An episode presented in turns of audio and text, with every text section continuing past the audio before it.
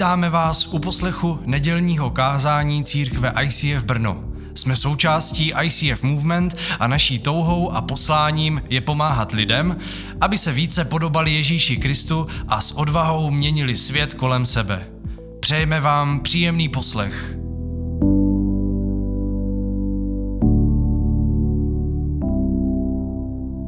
Tak a teď se dostáváme k tématu. Dnešní téma je, jmenuje se Fear of God. Fear of God vlastně v překladu to znamená boží bázeň, když to se zrovna nepoužívá dneska běžně slovo bázeň, ale znamená to úcta před Bohem, to znamená to, co máme my vnímat a cítit, když přemýšlíme a uvažujeme o Bohu, tak máme cítit úctu, ne strach ve smyslu hrůzy z toho, že přijde trest, ale na druhou stranu máme cítit úctu, která nám pomáhá si uvědomit svoje místo, svoje omezení, pomáhá nám zaujmout správný postoj pokory, protože víme, že jenom ten, kdo je pokorný, tak dosáhne vlastně boží milosti v klubu Mercy.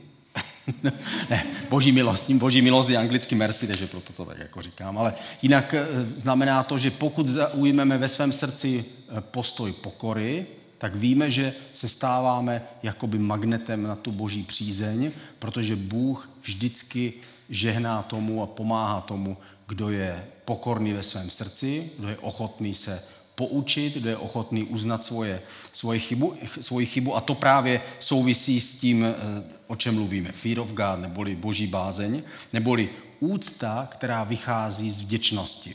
Naše úcta před Bohem nevychází ze strachu, že Bůh je zlý, ale vychází z toho, že víme, že sice je mocný a velký a všemohoucí, ale zároveň jsme vděční za to, co on nám dává. My se na to dneska podíváme. Je to podobný, jako když by nás náš bohatý strýček pozval do svého luxusního zámku, že jo? Stalo se vám to někdy? Mně tak, mě taky ne. Ale samozřejmě někdy se nám to může zdát, že bychom mohli mít takového strejdu, který by nás pozval do svého luxusního zámečku a řekl by, Jirko, všechno je tady tvoje. Prostě všechny místnosti, všechno na zahradě, můžete svýho pejska pouštět, kde chcete nevadí mi to.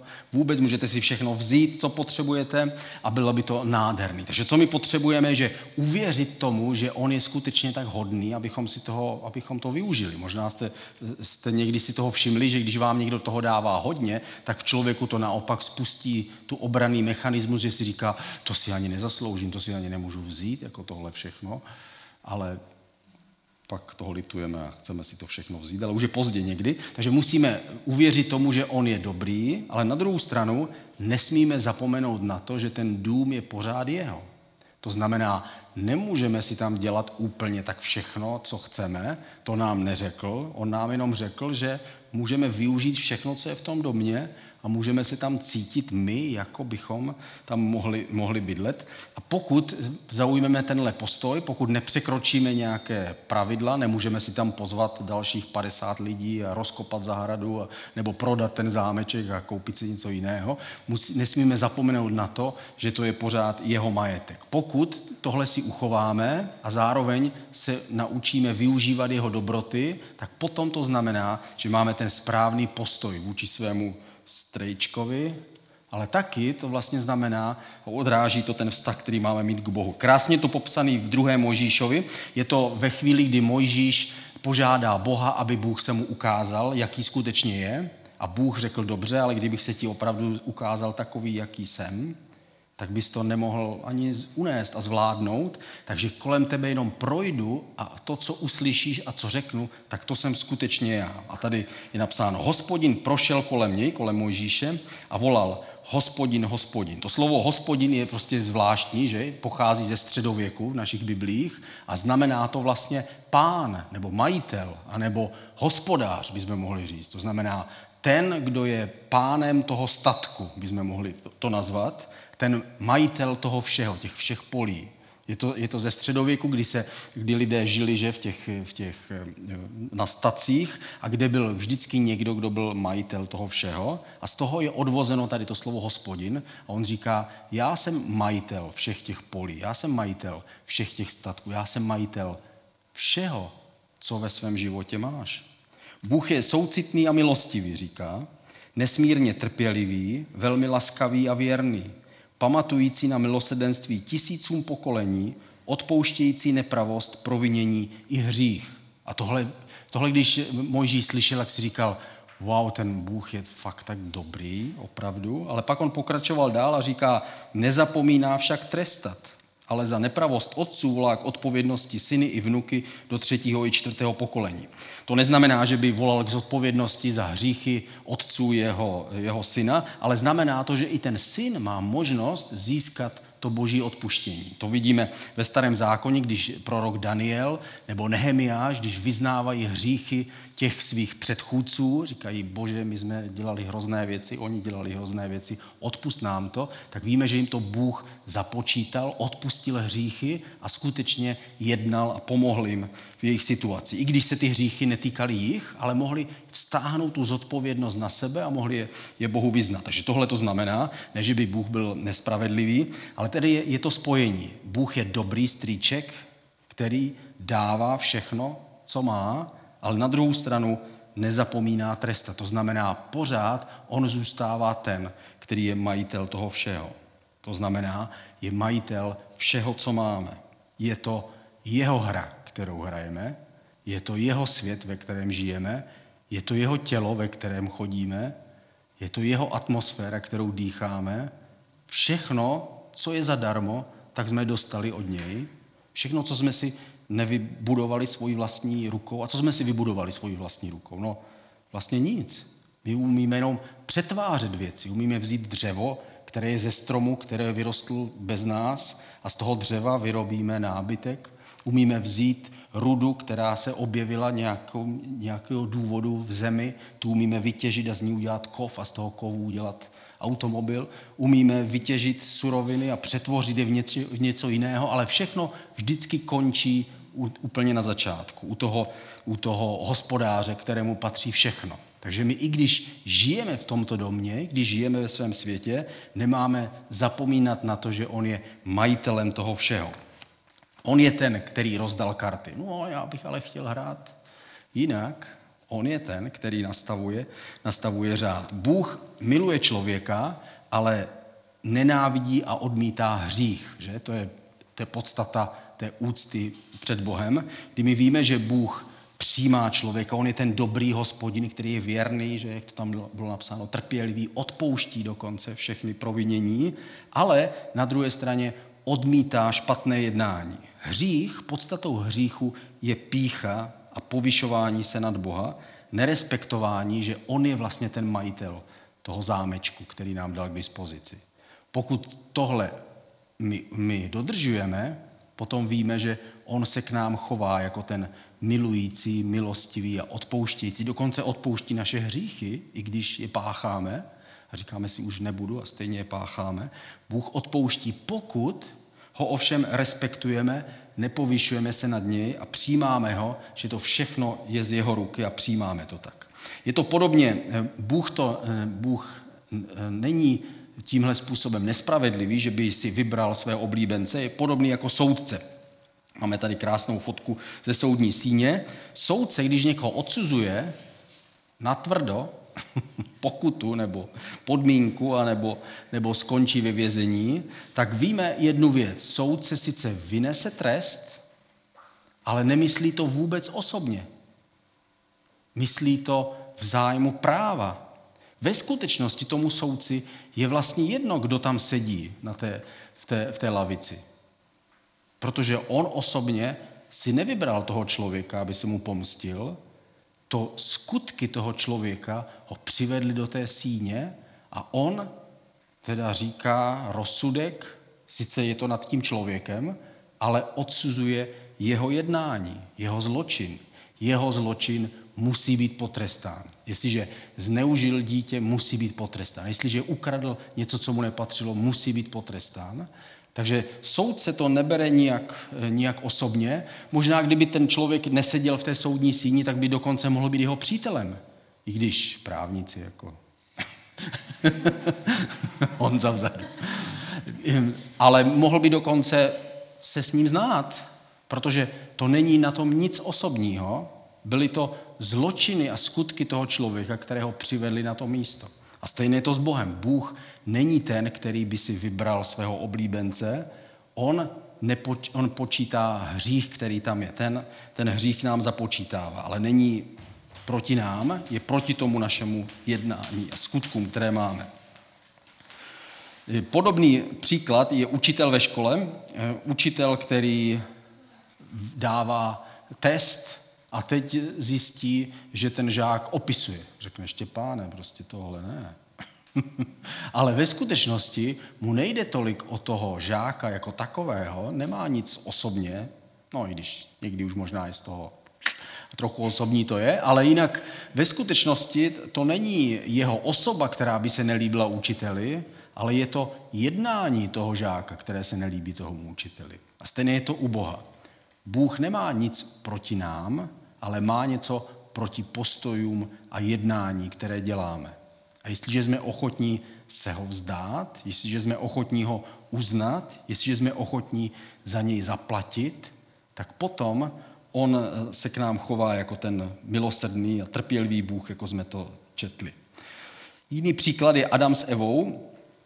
Když Adam s Evou se rozhodli, že budou jíst toho stromu, kterého neměli, kterého neměli jíst, tak my si říkáme, jeden strom, co s tím Bůh prostě nadělal. Když tam bylo tolik stromů, oni si, oni si utrhli jedno jabko. Znáte ty obrázky, že jak oni trhají jabko. Ale je to podobné, jako kdyby Bůh řekl, podívej se, v tomhle zámečku jsou všechny pokoje pro tebe. Je tady celkem 450 pokojů a vše, k tomu samozřejmě 450 koupelen, 450 záchodů, 250 šaten a tak dále. A to všechno je pro tebe připravené, ale je tam jeden pokoj, do kterého nechoď. Ten pokoj je zapečetěný a když tu pečeť zlomíš, tak se nastane změna, která se nedá vrátit. Dokonce to spustí takový postup, protože ten pokoj je velmi drahý a to, co je uvnitř, je velmi vzácný, že, že budeš muset nést následky a ty následky budou skutečně velké, protože ten majetek, který v tom pokoji je, převyšuje všechno ostatní v tomhle zámečku. Takže proto nesmíš do toho pokoje jít. Čím víc o tom slyšel člověk, tím víc byl pokoušený vstoupit do toho pokoje a skutečně nakonec to ovoce vzal, to ovoce jedl a bez ohledu na to, jestli Bůh si to přál nebo ne. Takže to, co se pro člověka mělo stát věčným dobrem, tak se nakonec stalo věčným zločinem. A z člověka, místo aby se z něho stal boží syn, tak se z něho stává boží, věčný zloděj který neustále překračuje hranice. Znáte to v sobě. Jakmile je nějaký zákaz, tak nás úplně všechno svědí a nejradši bychom ten zákaz porušili. Každý, každá hranice, která je stanovená, tak provokuje člověka k tomu, aby se snažil tu hranici porušit. Když zákon je seď, my chceme stát. Když zákon je stůj, my si chceme sednout. Když zákon říká něco, tak něco v nás, nějaká síla nás vždycky uvrhává proti tomu zákonu. To je, to je to, co je v nás. Za zločin víme, že ten, ten, ten, u toho soudce musí nakonec zaplatit.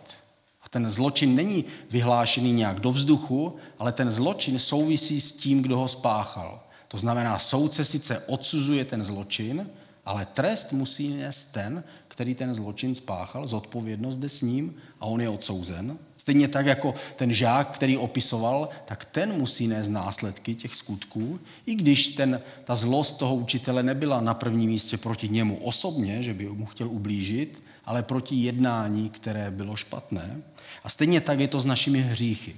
Bůh není proti nám, jako proti osobě, ale je proti tomu jednání, které děláme, proti postojům, které máme. Hřích je něco zlého. Hřích eh, zabíjí a zraňuje. Že hřích je překročení, že nerespektování toho zámečku. A my víme, že, že ten hřích někdy bývá eh, ukrytý, někdy vidíme, že nic moc nespůsobil ten hřích, ale někdy ten hřích může být drtivý.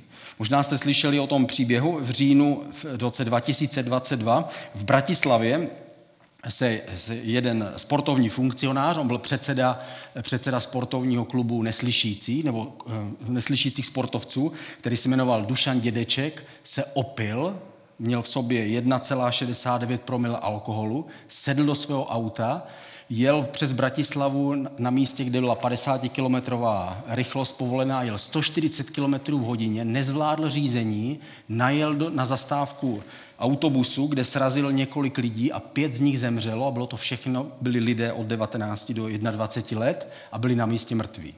Tenhle, tenhle člověk byl zatčený, loni byl odsouzený, dostal 15 let, eh, na tvrdo šel, šel do vězení, ale už nikdo nevrátí zpátky život těm pěti lidem, kteří tam zemřeli. A my víme, že ve skutečnosti ten člověk nebyl o nic horší než ty nebo já. Nebyl to žádný vrah, nebyl to dokonce ani žádný zločinec. Pouze jednou udělal chybu, opil se a neměl se opít, sedl do auta a neměl sedět do auta a jel příliš rychle a neměl jít příliš rychle, on překročil hranice a jeho překročení hranic se stalo fatálním pro, pro lidi, kteří zemřeli. Tady na tomhle příkladu vidíme, že hřích je, je překročení hranic, přináší vlastně přináší zranění a smrt. A tady vidíme zranění a smrt lidí. V každém případě, ale, ža, ale každý hřích takhle nezabije pět lidí na zastávce. Že? To, že se, že se někdo opil a jel autem, ještě neznamená, že někoho srazí na zastávce. Ale víme, že to ukazuje podstatu toho hříchu. Hřích ve skutečnosti někdy zabíjí a zraňuje lidi kolem nás, ale vždycky zraňuje a zabíjí náš vztah s Bohem, Protože každé přerušení, porušení těch hranic, sice to možná je jedno našim, našim lidem kolem nás, ale v každém případě to není jedno tomu, kdo ty hranice stanovil. Ten musí vždycky nějakým způsobem reagovat. My vidíme člověka jinak než Bůh. My vidíme eh, jeho hříchy v omezeném míře. My vidíme toho člověka, on není zas tak zlý, jako, on není zas tak špatný, taky to poměřujeme sebou, protože víme, že my taky nejsme, nej, nejsme úplně skvělí. My vidíme umělce, ale Bůh to vidí jinak. Tam, kde my vidíme, jo, to je takový, on má trošku takové volnější mravy, ale je to umělec, tak Bůh vidí, že to je nevěrný muž. A když jednoho dne zemře a postaví se před Boha, tak jeho umění už tam nebude hrát žádnou roli, zůstane pouze jenom ta nevěra. Jenom to, to, jak ho vidí Bůh. My vidíme úspěšné, úspěch nějakého člověka, vidíme, že umí vydělat peníze, získat moc, eh, vidíme, že umí dokázat nějaké velké věci, ale Bůh ho možná vidí úplně jiným způsobem. Jako Julius Caesar, my vidíme Julia Cezara jako velkého muže, jednoho z největších státníků že, v dějinách. On byl ten první, který, eh, který se stal eh, císařem že, římské říše. Po něm jsou pojmenovaní pak císaři veškeré že, německé říše, pak dokonce cár v Rusku je pojmenovaný podle Cezarovi, to znamená, on se stal hlavou eh, a příkladem pro všechny další vládce a my ho vidíme jako úspěšného vojevůdce úspěšného eh, politika, úspěšného člověka, ale Bůh ho vidí možná jinak. Bůh ho pravděpodobně vidí jako masového vraha, protože během jeho zprávy Gálie, což, což bylo dnešní Francie, tak nechal v severní Francii eh, zavraždit více než 150 tisíc Germánů, eh, včetně žen, dětí a prostě byla, ta, byla to obrovská genocida, která už my si na ní ani nepotřebujeme vzpomínat, ale víme, že Bůh na to vzpomíná. A až se jednoho dne objevil tenhle člověk po své smrti a bude souzen za své skutky, tak Bůh mu neřekne, ty jsi to skvěle zvládl ze svou říší, Bůh ho pojmenuje podle jeho skutku. Řekne, ty jsi vrah. A vrahové patří tam, kam patří vrahové. Za každý hřích se totiž musí platit. Za každé přestoupení hranice musí platit. Bůh je dokonalá policie. My máme nedokonalou policii, že? nedokonalou spravedlnost. To znamená, někteří darebáci uniknou té lidské spravedlnosti. A naopak někdy ta spravedlnost může být nespravedlivá a, a ublížit třeba někomu, kdo, kdo třeba nebyl zas tak, tak, tak hrozný. Prostě lidská spravedlnost má charakter člověka ale pak je boží spravedlnost, která je pevná, která je neměná a která, která, která je na věky. Za každý hřích nakonec člověk musí zaplatit. Jsou pouze dvě možnosti. Buď za ten hřích zaplatím já, nebo za ten hřích zaplatí Ježíš.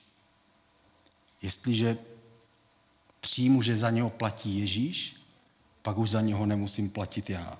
Hřích je odsouzen Bohem a je rozhodnuto už hned od začátku stvoření, že jednoho dne Bůh svoje stvoření od toho hříchu, od toho porušení, od té píchy, že to je vzpoury vůči Bohu, že Bůh to stvoření očistí. Jednoho dne bude celý svět očištěný. To znamená, že jednoho dne bude jiný svět. Bude to svět světla, bude to svět požehnání, bude to ten svět, který je před náma. V, víme, že v Biblii se to odsouzení, to rozhodnutí o tom zničení označuje takovým zvláštním slovem, které, které, které my někdy čteme v Bibli, a to je slovo prokletí. V Biblii je používáno slovo prokletí, ale biblický význam toho slova není jako čarodějnické kouzlo, jako to máme v pohádkách nebo prostě v nějaké literatuře, kde někdo někoho prokle, že řekne, o, okay, že tenhle člověk, ať mu narostou chlupy jo, a tak dále prostě a, a udělá nějaký čarodějnický prostě skutek. To není, v Bibli to nemá ten okultní význam. Bibli prokletí znamená eh, odsouzení k trestu, určeno k trestu. To znamená všechno, co je prokleto znamená, že je určeno k trestu. Ve skutečnosti všechen hřích je určený k trestu, že jednoho dne bude odstraněn jednou provždy. To znamená, že záleží na nás, jestli se držíme toho hříchu, který bude jednoho dne odstraněn a vymazán, anebo jestli ho pustíme. Je to jako u soudu nebo ve škole. Prostě někomu je to přiřčeno. Co je odsouzeno k trestu? Všechno, co patří nebo souvisí s hříchem v tomhle světě. Všechno v našem životě, co souvisí s hříchem, tak Bůh jednou provždy nad tím vyřkl ortel a řekl, jednoho dne tohle musí zmizet. Jednoho dne někdo za to musí zaplatit. A víme, že se to týká nás všech. V Galastským ve třetí kapitole 22. verš napsáno, písmo ale zahrnulo všechny lidi pod hřích. To znamená, že popis hříchu, který nacházíme třeba ve starém zákoně, v desateru, tak ve skutečnosti ten účel toho popisu je, aby každý tam našel sebe. Aby všem věřícím nabídlo zaslíbení založené na víře v Ježíše Krista. Tady, tady napsáno, že pokud my se najdeme jako ti, kteří taky spadáme pod ten hřích a pod to odsouzení Boží, tak nám to dává možnost přijmout to odsouzení Ježíše, jo? protože někdo za ten můj hřích musí zaplatit. A mezi námi já za něho platit nechci. I když jsem ho spáchal já, tak já bych za něho nechtěl platit, protože ho musím zaplatit celým svým životem. Nemůžu přece vrátit čas a žít dokonalý život. To znamená, musím nést následky toho hříchu. A já nechci nést následky toho hříchu, ale naštěstí se tady objevuje řešení, dobře, když nechceš nést následky a trest hříchu, pak je ponese Ježíš. Je to 1. Petrova, 3. kapitola, 18. verš.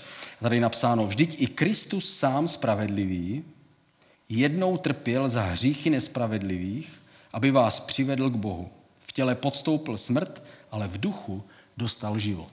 Tady, tady je popis, že proto Bůh se stoupil na sebe to odsouzení a řekl, to odsouzení toho hříchu beru na sebe já. Aby každý, kdo chtěl a uznal, že já jsem pánem tohohle zámku, tady mohl žít na věky. Ale pouze ten, kdo to uzná, my říkáme, to by bylo moc jednoduchý.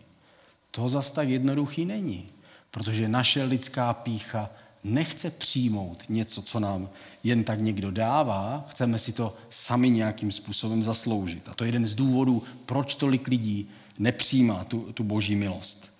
Víme, že nás Bůh odsoudil za hřích, jako ten soudce, který vynese trest, ale zároveň Ježíš byl ten, který za něj zaplatil.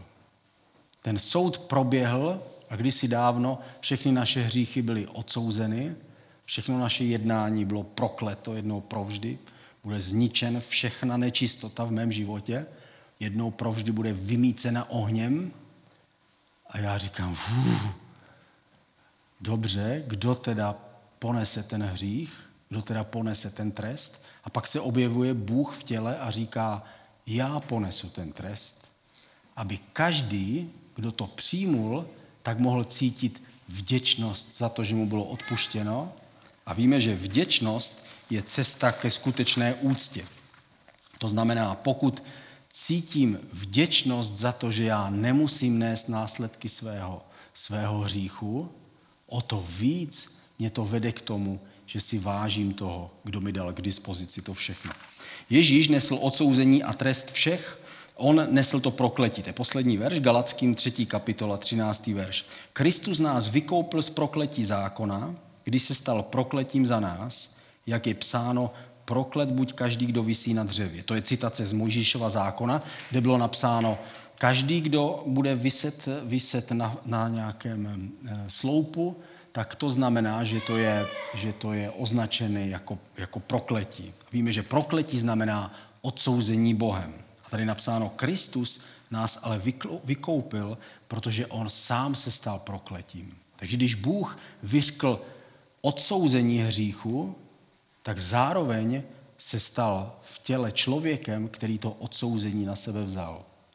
Bůh nejenom, zůstává jako ten, který je nejenom dobrý, ale zároveň ten, který nese následky našich vlastních hříchů. Takže každý, kdo chce, nemusí nést následky svých vlastních hříchů, protože nesl Ježíš a může vírou přijmout to očištění a vykoupení. A tehdy, pokud je přijímáme, tak zjišťujeme nejenom, že ten pán je tak hodný, že nám to dal k dispozici, ale dokonce je ochotný nést následky mých vlastních chyb a hříchů a zneužití toho, co mi dal. A on, protože to ten následky nesl a já je přijímám, tak jsem svobodný a můžu s ním žít. A nejenom to, to moje přijetí mě nakonec proměňuje do nového člověka. A to je ta budoucnost, která, která nás čeká. Tak se úcta zakládá na vděčnosti. Ten, kdo rozpozná, co Bůh udělal, že nejenom, že nám dal k dispozici všechno, svobodu, svobodnou volbu, svobodné rozhodnutí, můžu si žít, jak chci, říkat, co chci, ale zároveň nám dal, nám dal všechno kolem nás, tak víme, že tenhle Bůh, který nám všechno dal, tak nakonec ještě nesl následky za naše chyby, tak pokud tohle my vnímáme, tuhle vděčnost, pak naše úcta se nezakládá na strachu z Boha, který trestá, ale zakládá se na vděčnosti vůči Bohu, který všechno zařídil od začátku až do konce a který nesl moje odsouzení. Tak boží bázeň není založená na, na tom, že by Bůh volal moje hříchy, ale právě na tom, že už za jeho hříchy byl on sám odsouzený. A jestliže byl sám odsouzený, já zůstávám čistý. Pojďme se společně modlit.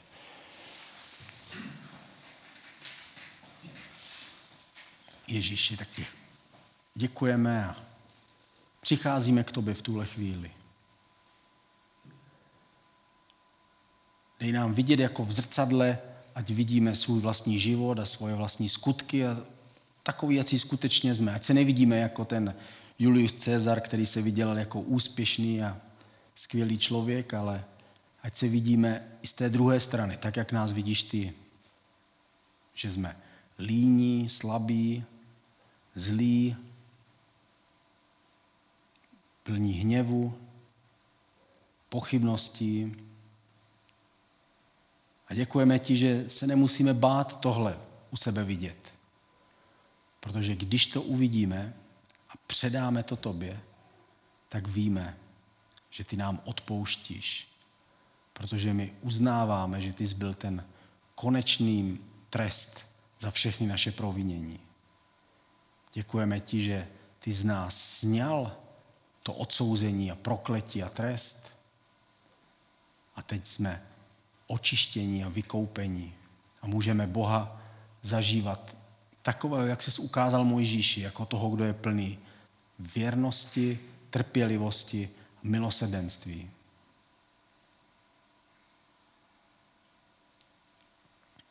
Bože, tak ti dáváme čest a sláva. Modlíme se, abys nám pomohl mít tu správnou úctu.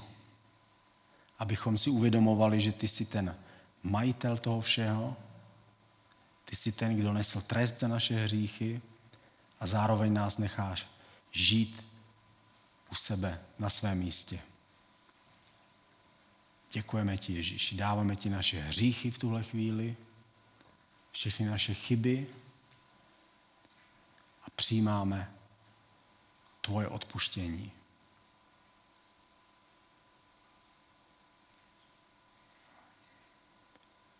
Duchu svatý, zveme tě a prosíme tě, aby z nás naplnil svým pokojem,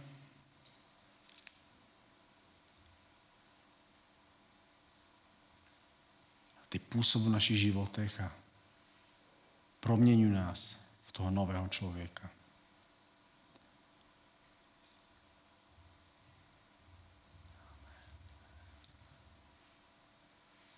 Amen.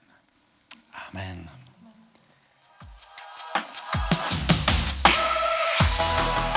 Děkujeme za poslech nedělního kázání. Aktuálně se scházíme v komunitním centru Rubínek v Žabovřeskách každou neděli v 17 hodin a budeme rádi, když se přijdete podívat osobně. Více o nás najdete na stránkách www.icf.church lomeno Brno nebo na Facebooku Brno ICF.